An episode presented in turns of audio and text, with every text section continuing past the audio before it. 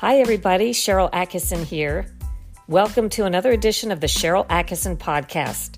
Today, why the Johnny Depp verdict isn't just a celebrity scandal.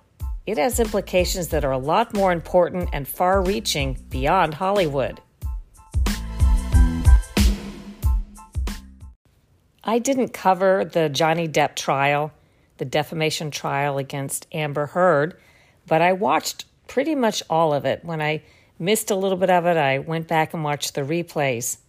I became hooked after watching the initial testimony by Johnny Depp, where he went into some detail about his very troubled childhood. It was interesting to me because the description of his mother is pretty much the description of my father. That's just sort of a personal aside. But I knew that I had to watch for myself when I was watching a network that cut away from Johnny Depp's testimony, and we heard from a legal analyst who declared something like, Nobody can relate to the story that Johnny Depp is telling. And here I was absolutely relating to the story that Johnny Depp had just told. So at that point, I knew, like many other news events, I would have to watch for myself firsthand to draw my own conclusions rather than rely on what analysts and reporters were trying to tell me. And as the trial went on, it became pretty clear to me that quite a few people in the media writing about and reporting on the trial weren't actually watching it, at least not watching the whole thing. They were watching perhaps summaries or clips or reading other people's summaries of what happened. And that's where sometimes the tale or the mistakes or the misinterpretations or just a different interpretation, that's where it kind of grows taller on down the line. We see so much of that today in the news. I've often enjoyed watching the entire legal proceedings of a case. I remember years ago when I worked in Columbus, Ohio at WBNS, the CBS affiliate. One of my first assignments was a murder trial of a young woman accused of a murder. And unlike today, with a lot of the news where they don't allow the reporter time to sit and actually watch the whole trial because there's too much news to be told, my station permitted me to sit in a room watching a piped in feed because uh, there were too many people to fit in the courtroom in this high profile case.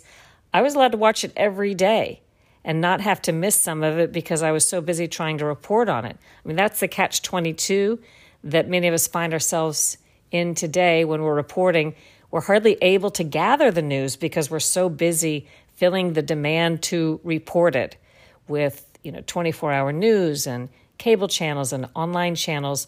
A friend of mine who works at another network recently complained about that very thing to me. He said, I'm so busy doing live shots on a story that I don't really know the story. I'm trying to figure out what's going on by reading other people's summaries. Anyhow, beyond the fact that it can be so interesting and instructive to watch a whole trial rather than to listen to the summaries, often given by people who are trying to spin a particular narrative, or even sometimes given by people who didn't watch the trial themselves. Beyond that, as I watched this trial, it became clear to me that something bigger was going on, something beyond the idea of, oh, this is a celebrity trial with a lot of dirt, a lot of scandal, a lot of gossip. I started to feel like there were implications far beyond Johnny Depp and Amber Heard and even Hollywood. Now, let me back up for just a minute. Let's talk about defamation law and what it takes to prove a case. Any lawyer who specializes in this kind of law if they're asked about, can I win a case? And I've done this numerous times because I've been defamed quite a bit, including not too long ago by the New York Times, which did issue corrections to the piece.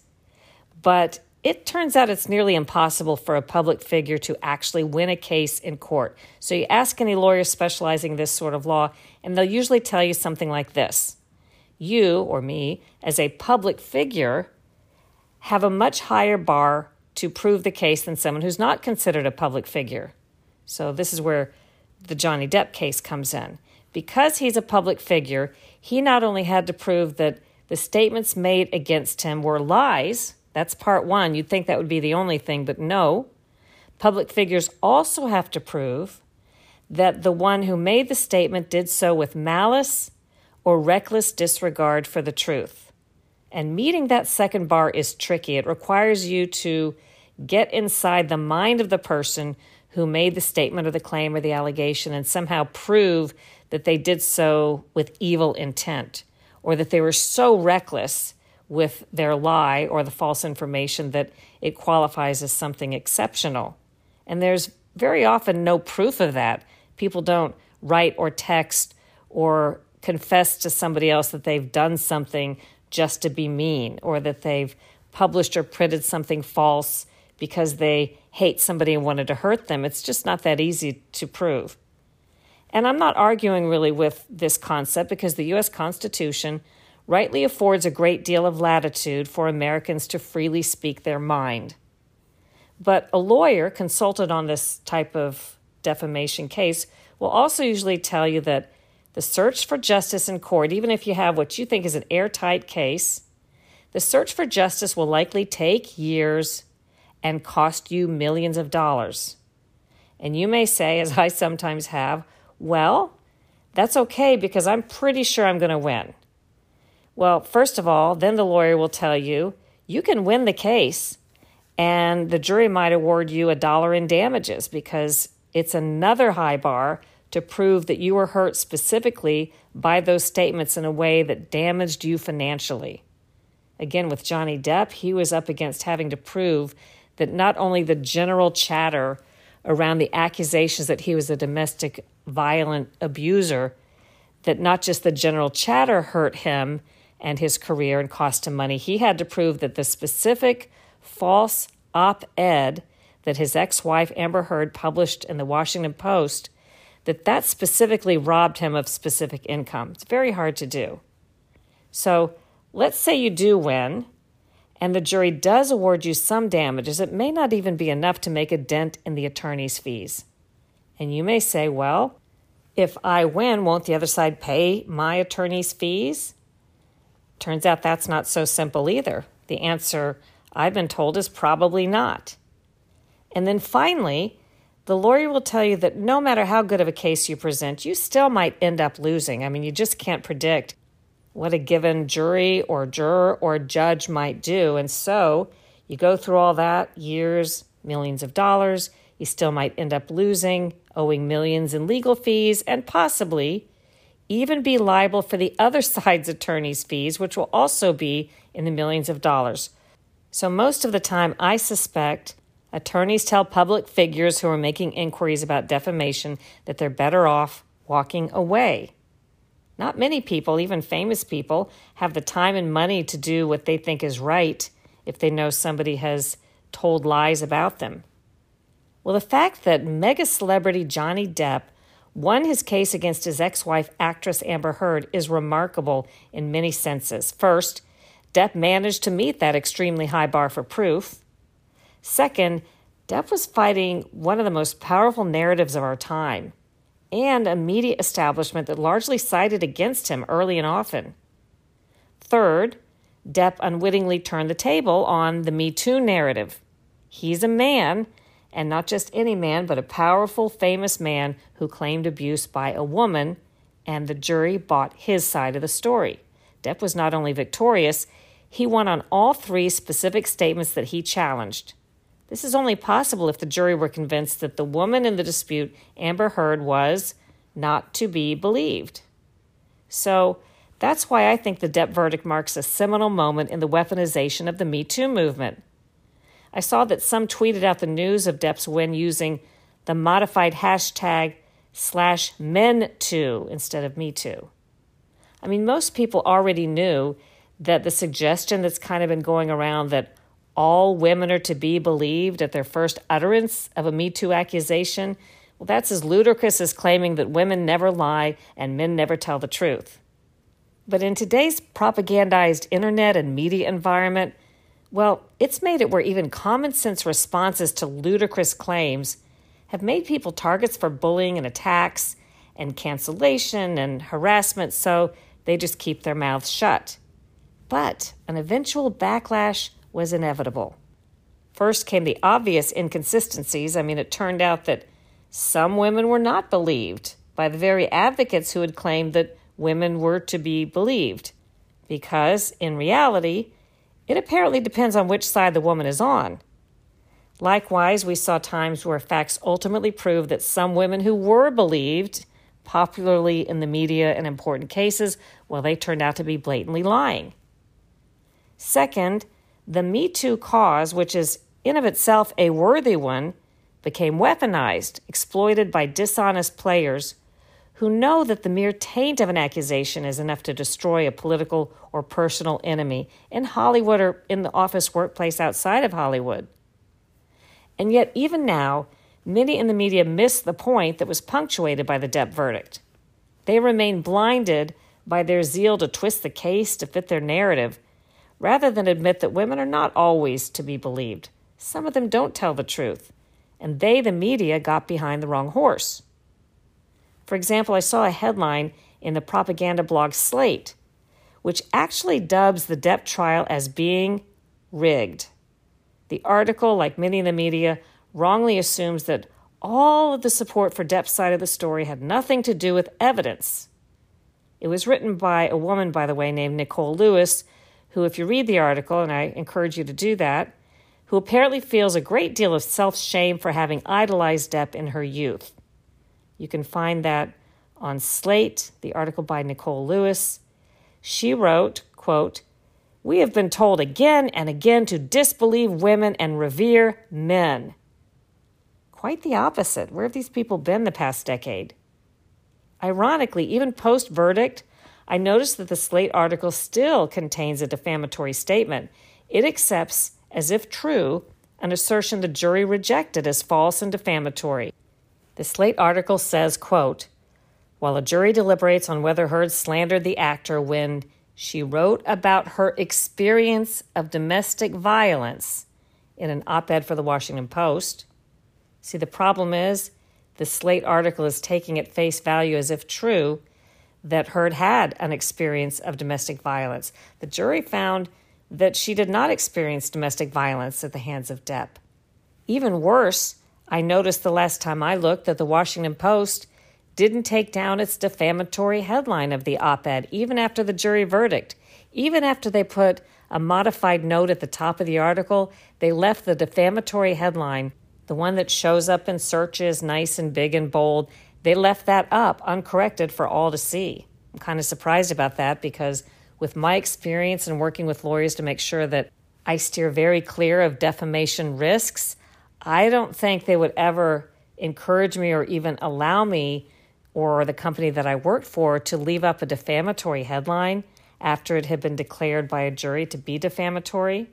I think that just speaks to some in the media refusing to acknowledge when they're wrong, staying so stuck in their narratives rather than being news reporters. Popular media analyses after the trial simply refused to accept the possibility that Depp was the one telling the truth. At least that's the way the jury saw it. Or that he had more evidence, better evidence, a better case, that things were not as Heard and the media had portrayed them. I think it's important to note that Depp didn't file the suit for the purpose of becoming the world's most famous male victim of domestic abuse. He was defending himself against Heard's defamatory claims of abuse in an attempt to recover some of his reputation and marketability in a Hollywood stung by sex scandals and Me Too accusations. If Amber Heard had not written that original op ed in the Washington Post, one that, by the way, we learned at trial was drafted by the American Civil Liberties Union, and its release apparently timed to promote Heard's upcoming movie, if she hadn't written that op ed, we likely wouldn't know today about the allegations made in court that Heard threw objects at Depp, hitting him and cutting his face, gave him a shiner on their honeymoon, put out a cigarette on his face, threw a bottle and cut off the end of his finger, and, by her own admission and audio tapes, kicked him in the face when he knelt to check on her foot one time, and repeatedly hit him. It became clear, to me at least, throughout the trial, that he had much stronger evidence and a much stronger case. Yes, nobody was in the room when some of these things happened, but Johnny Depp's the only one that had audio recordings of Amber Heard admitting hitting him more than once. She didn't have anything like that. She had claims, he had claims, but he had proof from the horse's mouth, so to speak. And I'm hoping to write up a detailed analysis because I think it's so interesting of why Johnny Depp won, specifically citing evidence and witnesses, because so much of what I've read in the media seems to be off target again, maybe written by people that didn't actually watch the trial. So I think it's worth addressing, and I hope to do that in the near future. But after a short break, I'll explain why I think this is even a bigger and more impactful case than I've spoken of or than others have given it credit for.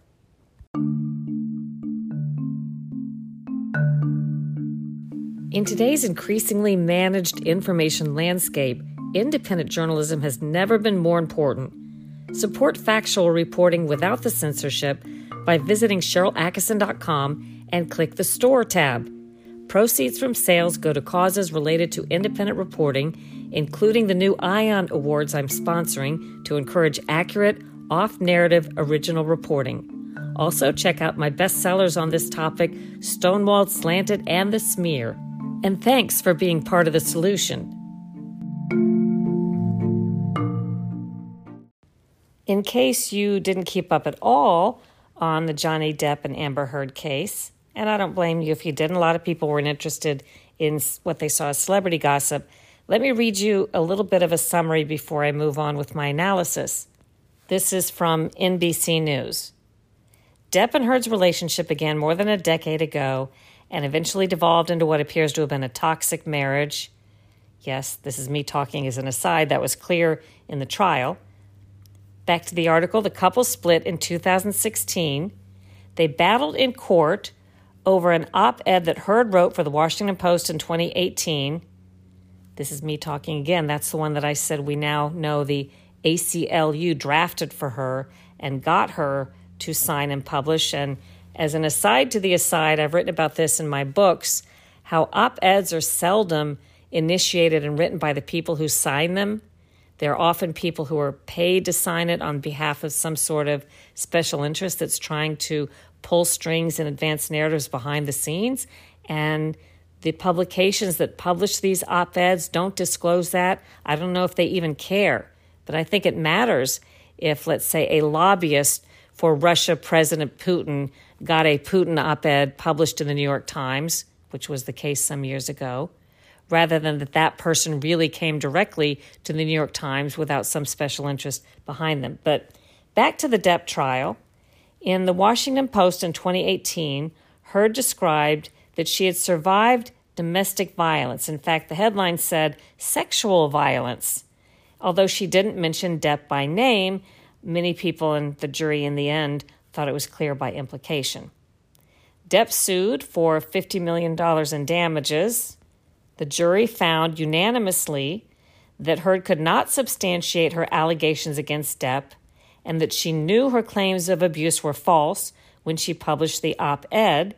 The jury also determined that Heard acted with actual malice. Remember part two of what you have to prove if you're a public figure who's been defamed. The jury awarded Depp $10 million in compensatory damages and $5 million in punitive damages in the defamation suit. As an aside, the judge immediately reduced the 5 million in punitive damages to somewhere in the neighborhood of $350,000 because those are capped under Virginia state law. Heard countersued for $100 million, says NBC, and claimed she was only ever violent with Depp in self defense. She claimed defamation and a countersuit on three statements, but none of them made by Depp, all of them made by Depp's former attorney who spoke to a publication called the Daily Mail in 2020, calling the allegations of abuse a hoax.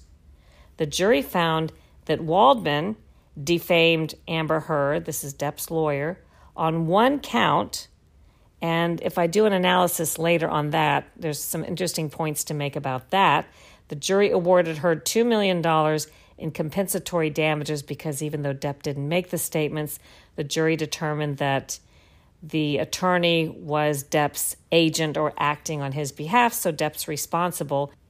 But then the jury denied Heard any punitive damages, zero dollars in punitive, meaning they didn't add on top of her compensation any sort of punishment against Depp sort of a telling verdict there as well. So, a huge win for Johnny Depp. And now I think it's worth taking one step further back in this analysis because I think the Depp case is not only a turning point in a narrative that was weaponized and taken too far, it's also a backlash against a steady diet of narratives, one sided news reporting, propaganda being forced down our throats on a minute by minute basis. A majority of the American public should not dictate over the minority. That's what America's all about, not doing that. But neither should a fringe minority dictate over the majority. And we've been under the tyranny of a vocal minority that too often proves guilty of the very behavior they claim to abhor bullying, disinformation.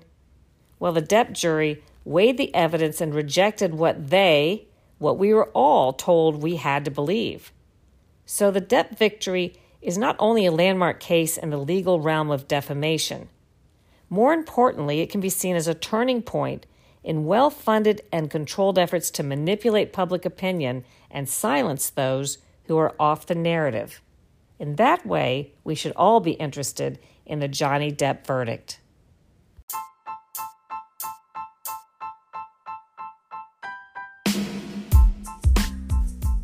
I hope you enjoyed today's podcast, and if so, that you'll leave a great review, subscribe to it, and share it with your friends.